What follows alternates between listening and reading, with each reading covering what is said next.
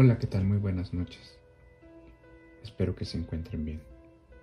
He escuchado sus relatos y me he dado cuenta que hay unos demasiado perturbadores y unos que me crean demasiada intriga. En particular, algunos que han hablado de la alcaldía Cuauhtémoc, cerca del Ángel de la Independencia y del Museo de Cera. Les voy a comentar uno, el cual me ocurrió a mí con mi mamá y uno de mis hermanos. Esto por allá del año 2006.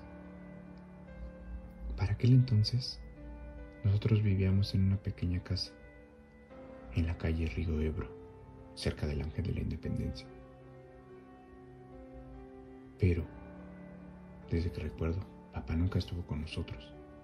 Solamente era mi mamá, mi pequeño hermano, quien entonces tenía seis años, y yo quince.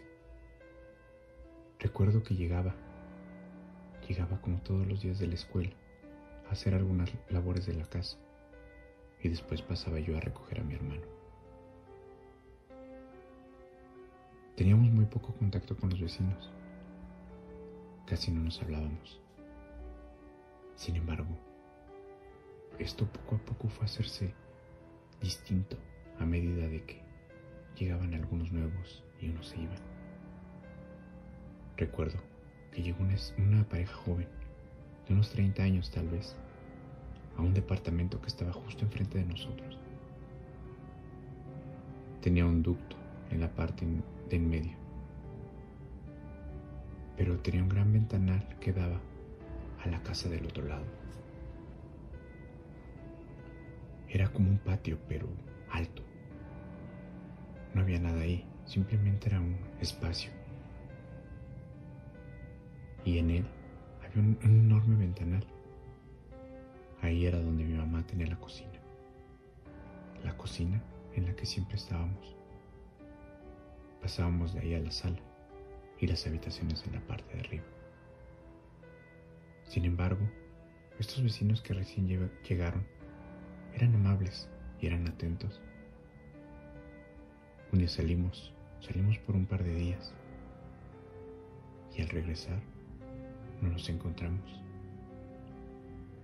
Nos sorprendió un poco porque ya nos detuvo la señora, la señora de al lado, quien iba caminando con su esposo y nos preguntó, con una forma muy extraña de decirnos, dice, pero ¿no estuvieron el fin de semana? Mi mamá le contestó, no, de hecho estuvimos en Guadalajara, pero vamos regresando. Dice, pero entonces, ¿quién es el hombre del sombrero? Mi mamá, un poco extrañada, dijo, ¿cuál hombre del sombrero?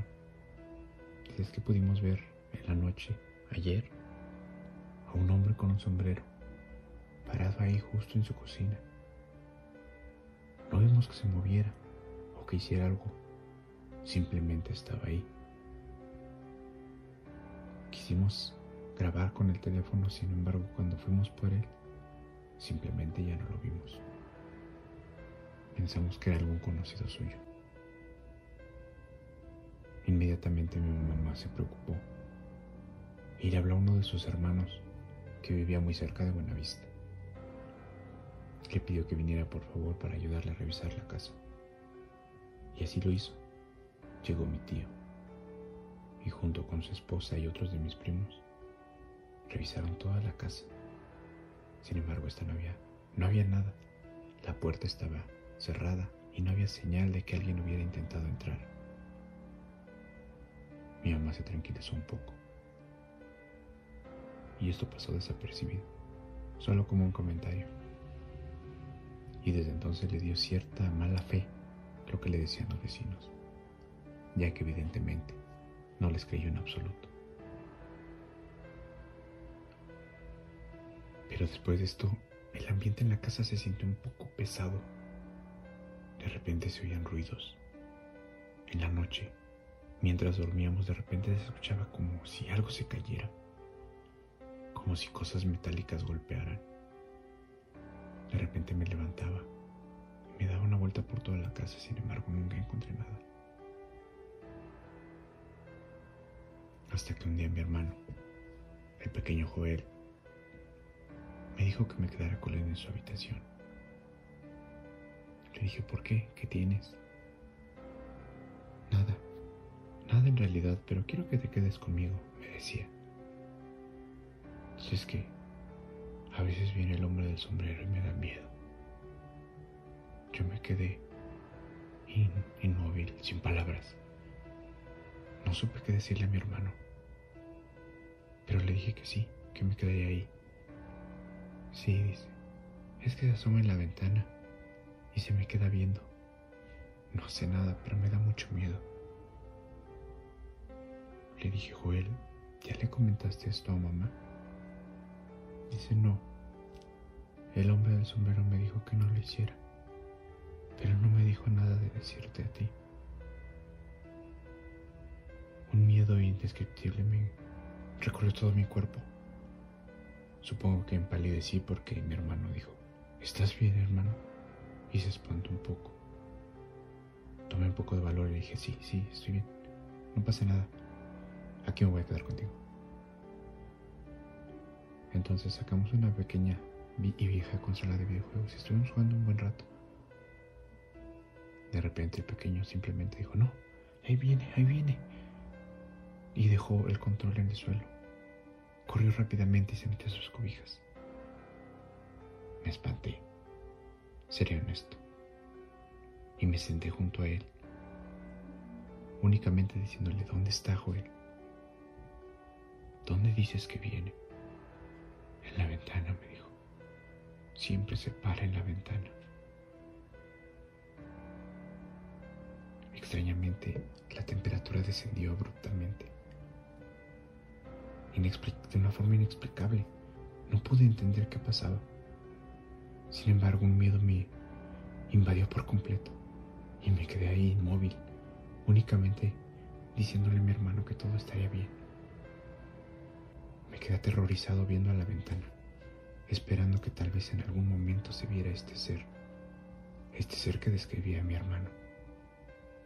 Sin embargo, ahí, ahí no pasó nada. Pero el frío, el frío que experimenté no puedo explicarlo, así como el terror que me invadió. Solo fue por un par de minutos. Después todo volvió a la normalidad. Mi hermano simplemente me dijo muchas gracias por quedarte conmigo. Creo que ya se fue. Y un par de minutos cayó completamente dormido. No me fui a mi habitación y me quedé ahí con él aquella noche. A la mañana siguiente le comenté esto a mi mamá. Mi mamá únicamente me dijo, ¿qué? ¿Ya le vas a hacer caso a la vecina?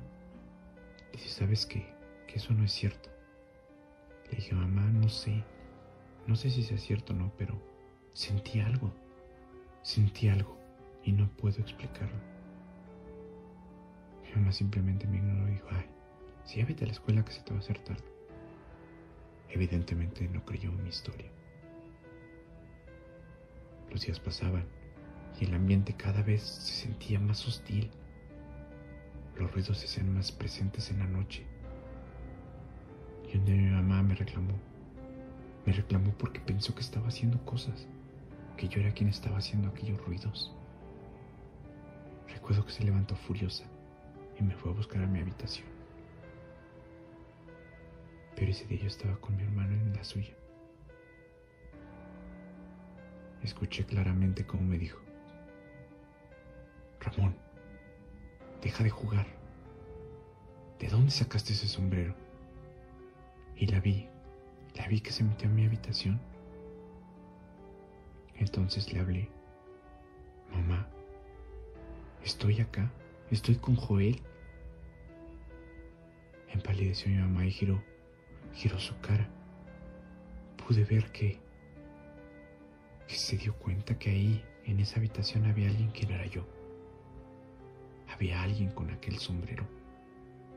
Dio unos pasos hacia atrás con su cara fija, fija su mirada hacia el interior de mi habitación. Levantó lentamente la mano, señalando, señalando hacia el interior de mi habitación. Voz casi quebrada dijo, ¿qué? ¿Qué es eso? ¿Qué es lo que está en tu habitación? Dijo. No sé cómo fue, que mi reacción fue levantarme rápidamente de la recámara de mi hermano y correr hacia ella. Y la abracé fuertemente. Ella giró su mirada hacia mí y me abrazó. Me abrazó igual de fuerte que... Me dijo, sí, vi, ya lo vi. Ahora te creo. Perdóname, dijo. Volvimos a mirar y ahí ya no había nada. Entonces mi mamá nos dijo, vámonos, vámonos de aquí inmediatamente. Tomamos un par de cosas y le habló a su hermano. Le dijo a mi tío que si nos podía recibir. Y nos fuimos. Cerramos todo y nos fuimos. Llegando a Buenavista le comentó a mi tío todo lo que había pasado y nos creyó. Nos dijo que se sentía desde aquella vez que habían revisado la casa. Esa casa que mi mamá rentaba, en la que vivíamos. Y esa noche fue la última noche que pasamos en aquel lugar.